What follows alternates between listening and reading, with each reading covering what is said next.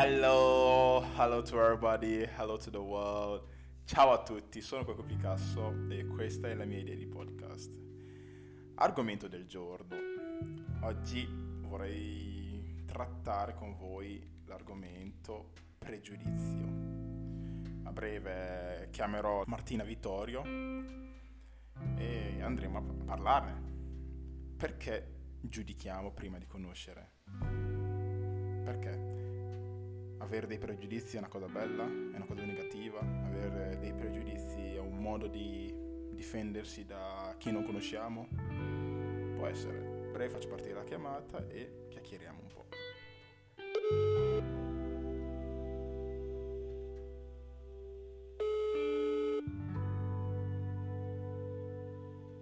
Pronto? Pronto, eccoci qua. Eccoci qua, ciao Queco. Ciao, come stai Martina? Ciao. Va bene. Di cosa parliamo oggi, Queco? La chiacchierata del giorno, ok, parliamo del... Chiacchierata del giorno. Pregiudizio. Vai. Pregiudizio. Pregiudizio, guarda, capita a pennello visto che stavamo parlando di signora eh, con visto? una connotazione eh, eh, eh, che può essere sia positiva che negativa. Vai, quindi hai delle domande al solito penso che mi vorrei sempre, fare? Sempre sono pronto io. Ok, quanto sei marzullo oggi? No, oggi, oggi, oggi sono buono, guarda, sono buono. buono oggi è buono. Sì. Ho e, capito, ho capito. La domanda è sempre semplice, è quella che è la prima domanda, lo sai già. Um, mm. Cosa significa avere un pregiudizio nel tuo campo? Parliamo nel campo della psicologia. Mm, ok. Allora, in realtà cosa significa pregiudizio nel campo della psicologia eh, non differisce poi molto da quello che è il pregiudizio che si intende nella quotidianità, nel senso che il pregiudizio sostanzialmente è tutto un processo eh, che porta a valutare generalmente negativamente quello che è tendenzialmente un gruppo, che sia un gruppo etnico, un gruppo religioso, eh, un gruppo appartenente ad una determinata categoria, per esempio di genere. Prima parlavamo scherzando dell'essere signora, può essere vista come una cosa positiva o negativa, no? Esatto. E quindi pregiudizio diciamo, non, non, si discosta poi tanto da quello che è quello che intendiamo quotidianamente, anzi come dice la stessa etimologia della parola, pregiudizio vuol dire esattamente giudicare prima di conoscere, se possiamo così dire. E, e poi chiaramente il pregiudizio si compone di, di quella che è la componente stereotipica, cioè la componente cognitiva. Se vuoi posso anche approfondire, ma prima attenderei quali sono le tue domande. Mi hai già quasi anticipato, quindi direi che possiamo già proseguire, perché hai già detto due cose molto interessanti, che ehm, il significato è di pregiudizio, quindi giudicare un qualcosa che non si conosce. Sì. E poi hai, hai parlato di stereotipo, quindi sono già sì. due cose interessanti. Potremmo partire da mm, perché si fa un pregiudizio. Mm. In senso, allora. io sono davanti a una persona e fa, scelgo di avere un giudizio prima di sapere chi è. Mm-hmm. Perché nasce questo comportamento? Allora, è parecchio intricante. Sempre il pregiudizio è un comportamento. Allora, il pregiudizio non è esattamente un comportamento, diciamo che è quello che ci sta prima del comportamento. La cosa che ne può derivare dal, dal pregiudizio come comportamento può essere tutt'al più la discriminazione, per esempio. Eh, e quindi siccome io il pregiudizio che mh, facciamo l'esempio più banale, mi scuseranno tutti i miei amici musulmani che mi ascolteranno, io il pregiudizio che tutti i musulmani siano eh, dei terroristi, eh, la mia componente comportamentale, quello che agirò, sarà la discriminazione nei confronti dei musulmani, ne parlerò male e li eviterò nel comportamento, cioè eh, se, se, vedo una moschea magari mi ci allontano, cerco di non avvicinarmi a, a dei soggetti che vedo vestiti con i loro abiti eh, tipicamente da, eh, da, moschea, non mi sovviene il nome, forse tu lo saprai, e, e quindi la, la, componente comportamentale diciamo che viene dopo. Possiamo dire invece, per quanto riguarda gli stereotipi, perché tu mi chiedevi che cos'è lo stereotipo, più o meno come funziona, esatto. possiamo dire che lo stereotipo è poi il, il nucleo del pregiudizio, nel senso che E noi abbiamo il pregiudizio, per esempio, eh, quindi una eh, valutazione negativa nei confronti dei musulmani. I poveri musulmani li stiamo prendendo come esempio. Eh, mi scuso nuovamente, cambierò esempio lavoro. Lo stereotipo quale può essere, come ho detto prima? Mm, un'immagine molto semplificata eh, di quello che mi rende l'idea di cosa siano loro, per esempio dei terroristi. E, ehm, quindi possiamo dire, prima ti parlavo di, mm, della componente cognitiva del pregiudizio, nel senso che cosa vuol dire cognitivo? Uh, cognitivo è praticamente tutto ciò che si fonda su quella che è la percezione grazie a ehm, anche banalmente da quelli che sono i sensi, eh, da quello che noi vediamo, eh, percepiamo anche proprio a livello tattile, con gli odori, tutte queste cose compongono quella che è la, la, cosiddetta cognizione nell'essere umano, che non è così poco rilevante e, e, si accompagna molto anche a quello che è un aspetto affettivo. Il pregiudizio ha la componente cognitiva che è quella dello stereotipo, ma che eh, si accompagna tante volte anche da, da quello che è l'aspetto affettivo. Cerco di concludere il discorso perché forse ho detto un po' cose troppo psicologiche. Cerchiamo di... No, ci siamo, ci siamo. Ci siamo? Sì, sì, Perché siamo. tu mi hai fatto anche una domanda, il pregiudizio da, di cosa è frutto? Esatto. Possiamo dire che il pregiudizio, sai, tante volte può essere anche una cosa, eh, tra virgolette, positiva, nel senso che il pregiudizio, come ogni tipo di... Ehm, eh, modo anche poi di agire, di comportamento, come dicevi tu, nell'uomo è funzionale per la sua sopravvivenza. Diciamo che un tempo magari quando non si conosceva qualcuno, essere pregiudizievoli nei confronti di questo qualcuno, ma parliamo proprio di età arcaiche, poteva essere funzionale alla sopravvivenza perché non sapevi cosa aspettarti dall'altro. Adesso invece può essere diciamo, qualcosa di vincolante, anche perché non è vero che noi non conosciamo l'altro.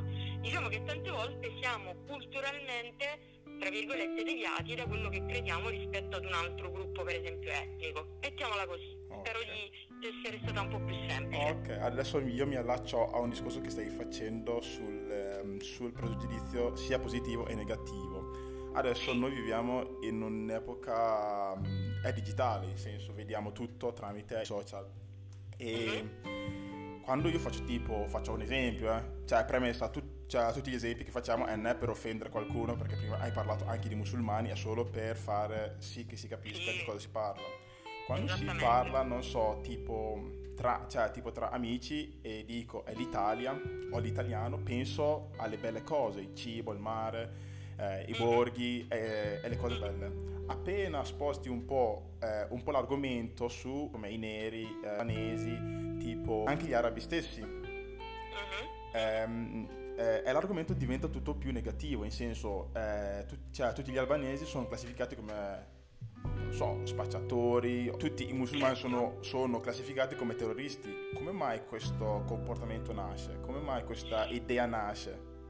Allora, questa idea nasce, ti rispondo proprio brevemente stavolta, mm, per via di quella che è la cultura a cui apparteniamo, perché se noi invece guardassimo l'altro eh, lato della, metà, della, medaglia, se noi arabi e pensassimo agli italiani, non siamo certi effettivamente che il pregiudizio sia favorevole, lo stereotipo ehm, eh, sia quello del buon cibo, della, della, bella vita, eccetera, eccetera. Noi stiamo parlando effettivamente di un pregiudizio, di uno stereotipo, tu facevi l'esempio nei confronti degli italiani, che poi è quello che ci viene bene o male rimandato dal mondo occidentale ed è quello che pensiamo noi stessi. Non sappiamo effettivamente quanto la cultura araba, per esempio, possa far vedere in accezione positiva quello, quella che è la nostra cultura.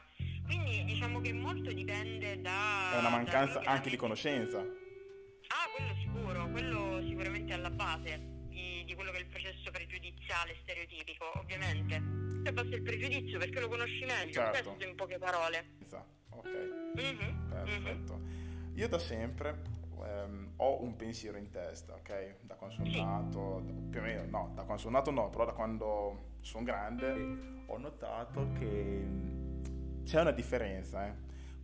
Per, un, cioè, per uno strano motivo qualcuno ha battezzato che eh, il bianco è simbolo di purezza e il nero è simbolo di oscurità, in senso di male.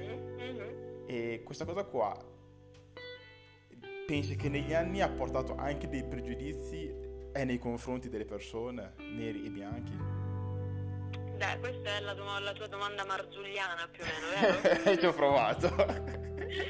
allora, allora è, è, molto bella la tua domanda. È, è bello anche che te la sia posta tu come proprio individuo.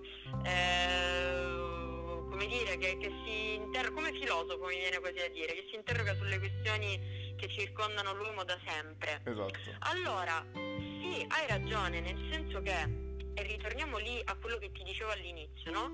L'uomo ehm, si basa molto su quella che è la propria cognizione, quindi sulle proprie sensazioni e percezioni, ed è vero che da sempre nella storia dell'umanità pensa, prima parlavamo anche di Cina, pensa anche al concetto dello yin e dello yang, del nero e del bianco, no? Uh-huh. Eh, che è proprio è tipico di quella che è la filosofia cinese, eh, che sta a simboleggiare il fatto che sia la natura delle cose buone che vengono raggruppate nel, in quello che è il bianco per l'appunto, che delle cose eh, cattive, negative dell'oscurità che vengono raggruppate nel nero possono convivere, possono stare insieme. Quindi si dà una possibilità di far convivere l'una e l'altra cosa, però come dici tu c'è sempre questa connotazione del bianco positivo e del nero è negativo. Perché? Perché sostanzialmente è vero che anche percettivamente quello che ti dà il nero, che poi si dice anche sempre l'assenza di colore, è effettivamente qualcosa di, tra virgolette, meno ehm, eh, soddisfacente a quello che è l'uomo, proprio a livello percettivo rispetto al bianco. Questo però, come dicevo prima, non deve essere un vincolo e il fatto che si perpetui nella lingua e nella cultura, il fatto che il bianco simboleggi sempre ciò che è positivo, il nero sempre qualcosa che è negativo, che poi ha degli effetti che possono essere anche nefasti.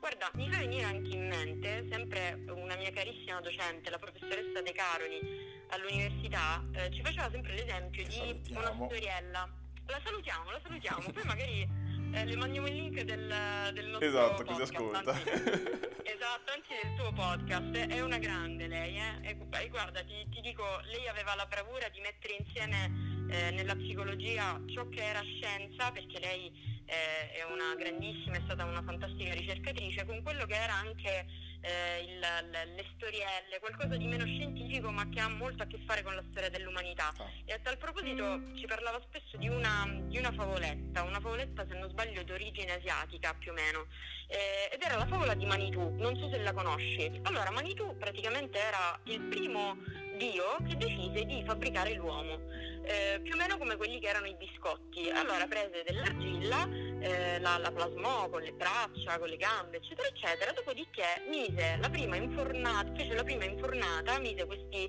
questi pupazzetti di argilla in forno, si addormentò e la prima infornata risultò bruciata, troppi neri, non, non, gli, non, gli, piacquero eh, quel, quegli esseri che vennero fuori, non gli piacquero, questo è scritto proprio nella, nella storia, comunque li, li disprezzò in qualche modo. I biscotti neri erano bruciati, ho detto la parola nero. Quando allora decise di fare un'altra infornata, la seconda infornata diversamente non riuscì abbastanza cotta, non gli piacquero quelli troppo bianchi. Allora la terza infornata lui decise, capì che dovette stare davanti al forno, mettere la giusta quantità di olio, girarli al punto giusto, eccetera, eccetera, ottenne l'infornata perfetta allora erano gli uomini, sostanzialmente i, pupa- i pupazzetti che vennero fuori eh, più o meno di, di colore rossastro e, e, da allora si credette che i pelli rossa fossero gli uomini più belli del mondo. Una piccola favoletta del genere, che è anche carina di per sé, no? perché ti fa pensare a come siano potute nascere le diverse razze e far capire qual è la differenza eh, del colore della pelle nell'umanità. Però, in base a come viene detto e dalle pa- parole che ne sono veicolo, può essere percepito, come dicevi tu, il nero come qualcosa di bruciato, di, che, che fa puzza, da buttare, che non va bene, per cui si è tentato l'uomo bianco, per cui si è tentato l'uomo giallo, per cui si è tentato l'uomo poi del colore perfetto che si credeva fosse di pelle rossa.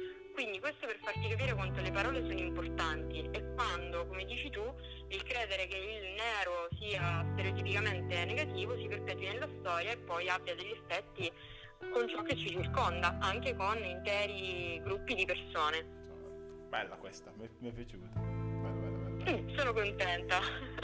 Questa di... è la chicca della professoressa De Caroli, la ringrazio ancora. che salutiamo sempre, comunque. La salutiamo. Uh... Dicevi prima di prima di volevo togliere un dubbio, forse a un po' tutti noi, ma il pregiudizio è più un pensiero o è un sentimento? Eh, un po' la cosa che dicevamo prima, è sicuramente un pensiero ma non è svincolato dal sentimento, dalla componente affettiva. È un po' e un po' ed è per questo che è molto, è molto radicato ed è difficile da estirpare. Ti rispondo così. No, ma sono d'accordissimo anch'io su grazie ancora e sei stata chiarissima come sempre, brava. Grazie, grazie a Terminiamo te, qui. grazie per i E complimenti. salutiamo i nostri ascoltatori. Assolutamente. E- Salutiamo anche i miei alunni che ci ascoltano. Sì, Una buona prossima. Intanto dai. ciao a Prima B e grazie ancora Martina. Bene, ciao. grazie mille. Ciao. Eccomi qua di nuovo. Allora, prima di chiudere, volevo aggiungere questo. Ehm, penso che il pregiudizio è un pensiero che vive dentro di noi e questo, e questo pensiero eh, spesso si nutre di pigrizia, eh, di tradizione, di stereotipi e di consuetudine. E quando parlo di, di pigrizia intendo perché faticare e cercare di capire chi ho di fronte quando posso dare mm, un semplice pensiero prematuro. E mm, quando parlo anche di, di stereotipi e di, e di tradizione intendo questo. Esempio, quando parliamo degli italiani o, o dei francesi, in un modo o l'altro, il mio pregiudizio diventa sempre positivo nei loro. Appena il discorso si sposta sulla popolazione dei neri o sugli arabi, il pregiudizio rimane sempre negativo. Adesso che sia un caso non lo so, però è sempre così. Adesso senza perderci in chiacchiere, vorrei lasciare questo messaggio ai più piccoli, perché noi grandi un po' facciamo spesso fatica ad accettare per i più piccoli che mi stanno ascoltando vorrei dirvi questo. Allora, penso che il pregiudizio facilita un'interpretazione veloce della realtà e spesso e volentieri eh, ci solleva dall'incarico ehm, di valutare ogni volta caso per caso e con questo vi voglio dire di non fare eh, di, tutto, di tutto un luogo comune quindi con questo chiudo. Ci vediamo alla prossima puntata. Grazie alla Martina grazie a tutti voi. E grazie grazie alla prima V. Un grandissimo grazie alla prima V. Ciao a tutti. Ciao